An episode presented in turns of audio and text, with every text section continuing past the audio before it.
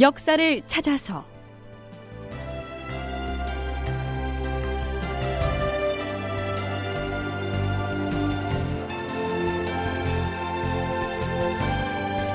제 833편.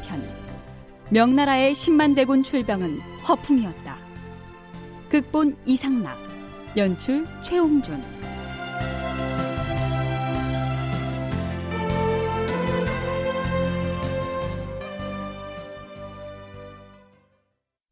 여러분 안녕하십니까? 역사를 찾아서의 김석환입니다. 선조 25년 11월 10일 명나라 사신 정문빈이 의주 객관에서 선조를 만났을 때 조선국 주상전하 우리 황제 폐하께서 특별히 10만 대군을 출병시켜 조선을 구원하라 하셨습니다. 우선 7만의 군사가 이미 사내간을 출발하였사옵니다. 이러한 취지의 통지를 합니다. 산해관은 만리장성의 동쪽 끝에 있는 관문이죠. 그로부터 40여 일이 지난 선조 25년 11월 10일의 선조실록 기사를 한번 살펴보죠.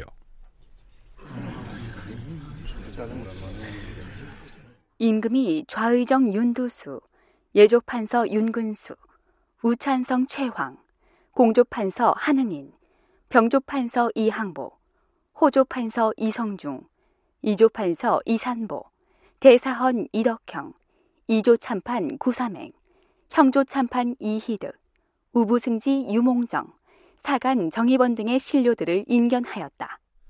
선조가 이항복, 이덕형 등 그동안 광해군의 분조에서 활동해온 대신들까지 의주로 불러 모은 걸 보면 평상시의 어전 회의와는 달리 매우 중대한 사안을 논의할 것 같지요. 다름이 아니라 이미 명나라 군대가 압록강을 건너왔기 때문에 그 대책을 논의하려는 것이었습니다. 명나라 군사를 지휘할 장수의 이름이 이여송이라 하였는데 중국에서 그의 평판은 어떠한가? 훌륭한 장수임에 틀림없는가? 전하, 비록 이여송의 사람됨에 대해선 자세히 알지 못하오나 그의 아버지 이성량은 명장이옵니다. 이여송은 우리나라에 출병하기 전에 몽골 출신 보바이가 일으킨 내부 반란을 진압했사온데 작전 중에 군유를 어긴 장수의 목을 가차없이 베어서 장대에 매달게 함으로써 지켜보는 군중이 모두 두려워했다고 하옵니다. 그 사람은 단지 북방 오랑캐를 방어할 줄만 알았지 바다 건너 외적과 싸우는 전술은 익히지 못하였다. 우리나라에 쳐들어온 외적을 북방 오랑캐 보듯이 한다면 큰 잘못을 범하게 될 것이야. 네, 선조는 중국 지원군의 총사령관격으로 조선에 오는 이여송이라는 인물을 놓고 바다를 건너온 일본군과의 실전 경험이 없음을 들어서 그를 비하하는 발언을 합니다. 선조의 이 발언 기억해둘 필요가 있습니다. 일리가 있는 말씀이옵니다. 이여송은 불과 8천의 군사로서 4만이나 되는 반란군을 깨뜨렸으므로 기가 충만하여 매우 자만하고 있을 것이옵니다. 전하께서 그를 만나면 외적을 가벼이 보아서는 안 된다는 뜻을 일러 주셔야 합니다. 하오나 전하, 이 여성은 이번에 절강성 출신의 포수들도 많이 거느리고 온다는데 어찌 왜 정세에 대하여 모르겠사옵니까? 헌데 송시랑은 우리나라에 들어오지 않는다던가? 네, 참고로 여기에서 말하는 송시랑은 중국의 병부 우시랑 송응창입니다. 그러니까요, 조선에 온 두 사람의 지위를 구분하자면 송응창은 문관의 최고 지휘관으로서 명나라 조정에 보고하는 모든 문서는 그가 담당합니다. 이와 달리 이여송은 군사를 맡아서 전투를 수행할 임무를 띠고 왔는데요. 이 두 사람의 사이가 좋지 않다는 소문은 이미 조선에까지 알려져 있었습니다. 전하, 우시랑 송응창이 말하기를 이 여송이 조선의 국왕과 함께 평양에 진주하면 나는 의주에 따로 머물 것이며 왕령인 한성으로 진격한다면 나는 평양에 머물러 있겠다. 이렇게 말하였사옵니다. 아마 송신랑과 이제독 간의 사이가 좋지 못한 듯 하옵니다. 송신랑과 이제독 간의 사이가 왜 좋지 못한가? 이 여송이 이번에 반란 진압에 성공하여 큰 공로를 세운 데다 또한 그 기가 너무 세서 송응창을 경시하는 듯 하옵니다. 동북아 역사재단 이정일 연구위원은 송응창과 이여송을 이렇게 평가합니다. 그러면 송창이 어떤 사람인가? 명 관련이 제가 보기에는 명의 이익을 위해서 명의 안보를 생각한 사람이고 그래서 여러 가지 시나리오를 다 갖고 있었던 것 같습니다. 이산해가 명군이 압록강 건너기 전에 이여송 부대 내려오기 전에 한 10일인가 12일 전에 그 가거든요. 건너가서 이여송을 만나고 송창도 만나요. 네. 만나는데 그때 이제 송창이도 여러 가지 뭐 이런저런 그 하면서 우리는 다 전략이 있다 이렇게 얘기를 하거든요. 근데 재밌는 건 뭐냐면 이여송이는 뭐라 그러냐면 진짜 군인이에요. 그래서 평양 금방 간다. 내 들어간 평양 금방 할 수 있다. 조선 전역 한 달이면 다 할 수 있다 그러고 심지어 어떤 얘기까지 하냐면은 본대가 평양 칠 동안 자기가 별동대를 갖고선 경성을 치겠다 이런 얘기를 해요. 그러니까 굉장히 군인이죠 진짜. 네, 쌈자라는 군인이고 송웅창이 명나라의 국익을 생각하는 문관이라면 이 여성은 좌고 우면하지 않고 오직 전투에서의 승리만을 위해서 깃발을 들고 돌진하는 뭐 게다가 약간은 허풍이 심한 전형적인 무장의 면모를 지녔다 이런 분석입니다.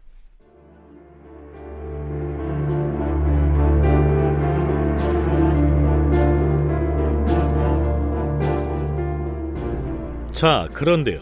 선조가 신료들에게 이렇게 묻습니다. 중국 군사는 4만 명 뿐이란 말인가? 4만 명으로 어찌 적을 섬멸할 수 있겠는가? 그러자 좌의정 윤두수와 병조판서 이항복은 이렇게 대답합니다. 중국의 4만 군사가 세력을 떨치면 순안에 있는 우리 조선의 군사들 또한 반드시 사기가 올라갈 것이옵니다. 신의 생각으로는 왜적이 만약 성 밖으로 나와서 싸우게 되면 반드시 격파할 수가 있을 것이옵니다.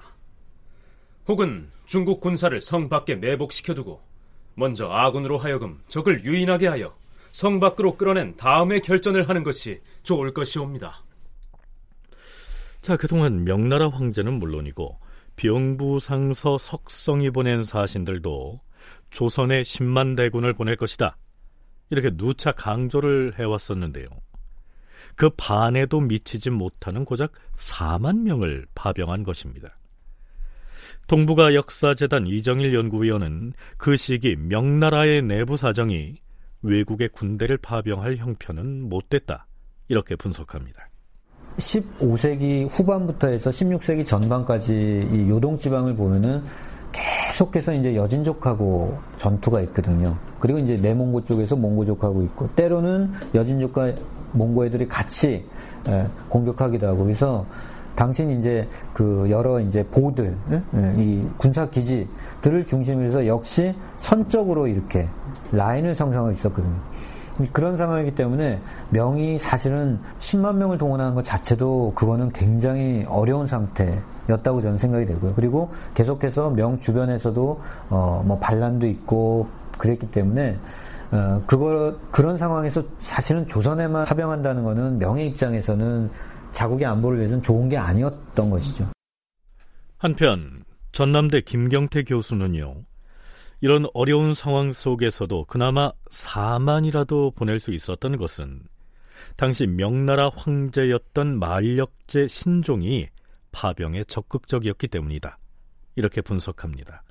덧붙여서 10만 대군 운운했던 것은 뭐 중국인들 특유의 과장과 허세의 차원에서 이해를 해야 한다. 이렇게 얘기합니다. 명군이 10만 대군 보낸다 이런 소식을 들은 조선은 아주 기뻐하는 한편으로 또 걱정에 휩싸였습니다.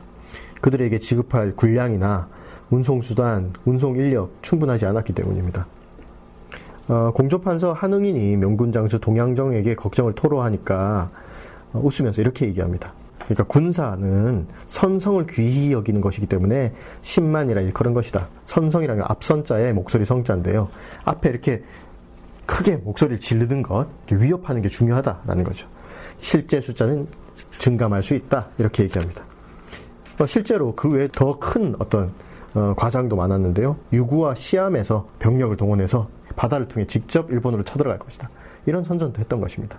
아마 사전에 적의 전의를 상실케 하려는 이러한 어떤 의도였던 것 같고요. 명나라 장수 동양정이 조선의 공조판서 한응인에게 선성 운운했던 취지를 분석해 보면요. 우리가 10만 명의 군사를 보낼 것이라고 말한 것은 평양성의 일본군에게 와 중국에서 대군이 몰려오는구나 이렇게 겁을 주려고 그랬던 것이요. 전쟁에서는 목소리를 크게 내어서 적을 사전에 제압하는 것이 중요한 법이요. 뭐 이런 취지였다는 얘기죠. 또한 김경태 교수의 얘기 중에요. 유구와 시암에 관한 언급이 있었습니다. 유구는 유구국, 즉 오키나와를 읽었고요. 시암은 태국의 옛 이름인데요. 섬나라고도 읽었습니다.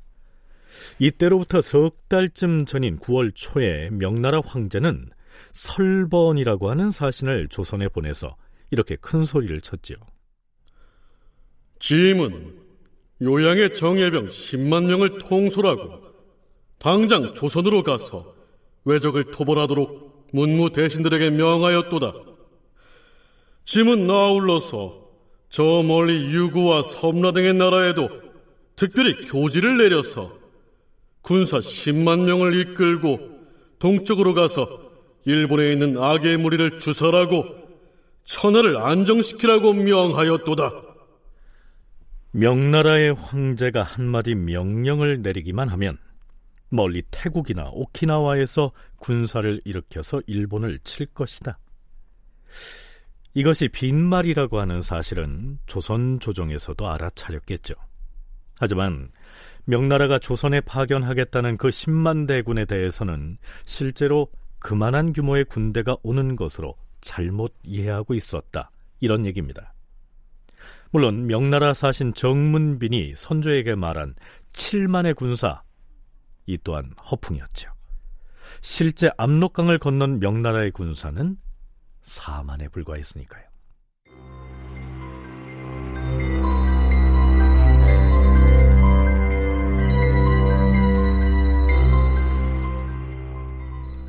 임진년의 끝자락인 음력 12월 25날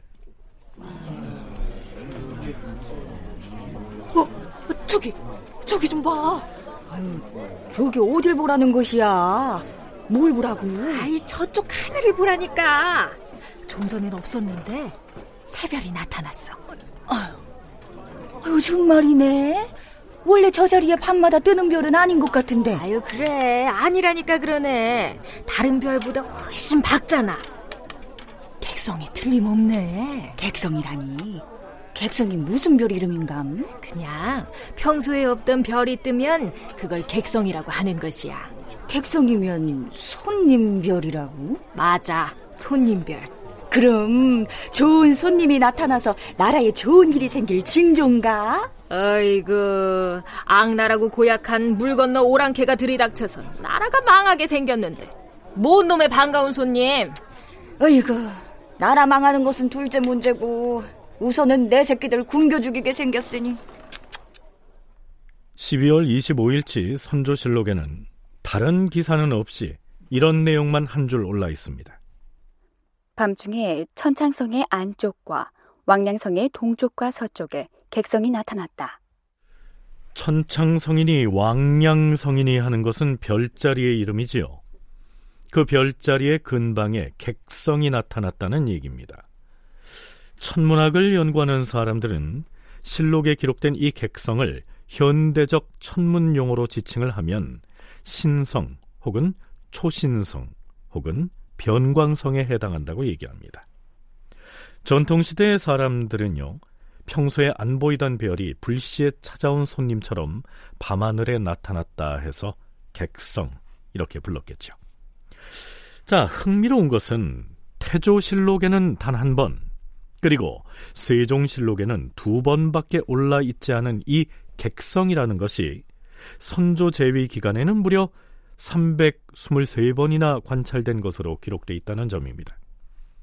그 중에서도 임진왜란이 한창이던 그해 10월부터 12월 사이에 석 달 동안에만 40여 차례나 나타납니다. 이게 좀 기이하긴 하지요. 하지만 우리는 천문을 연구하는 프로그램이 아니니까요. 이쯤 하고 넘어가기로 하죠. 자, 과연 밤하늘에 돌연 객성이 나타났던 12월 25일 그날은 조선에 어떤 손님이 찾아왔을까요?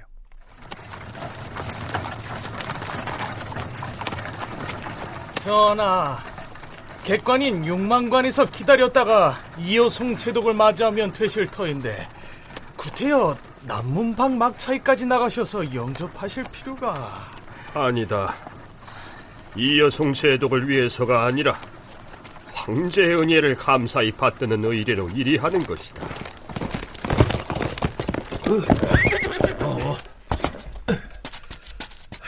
주상 전하, 먼저 용만관에 가셔서 기다리시면 이제독이 찾아뵙겠다고 했사옵니다.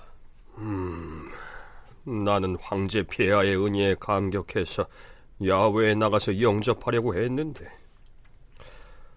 알았다. 용만관으로 가자.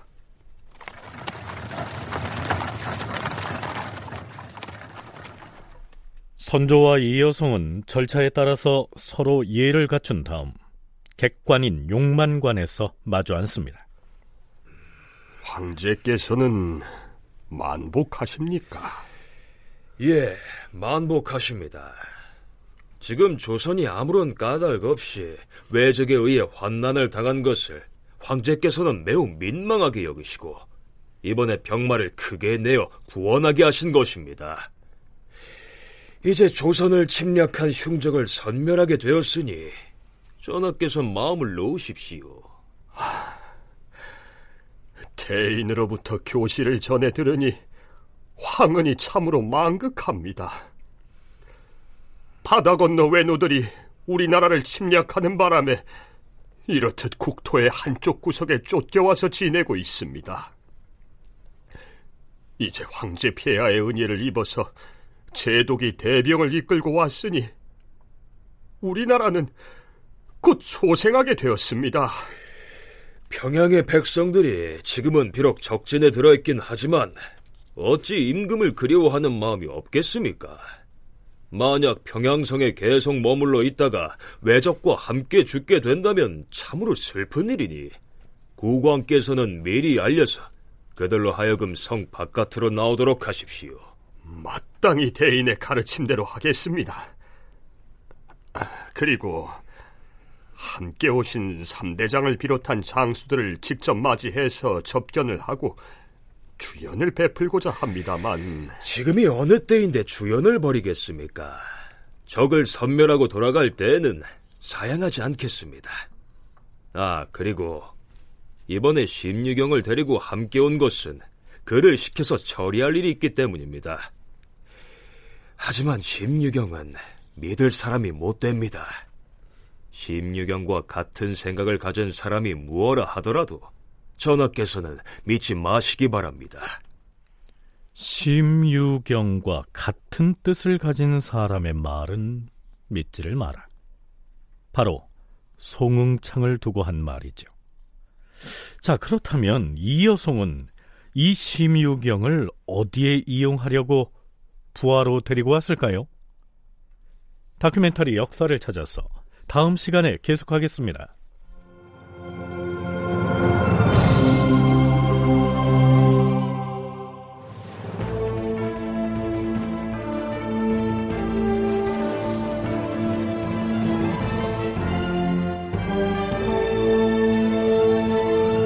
다큐멘터리 역사를 찾아서 제 833편 명나라의 10만 대군 출병은 허풍이었다. 이상락 극본 최용준 연출로 보내드렸습니다.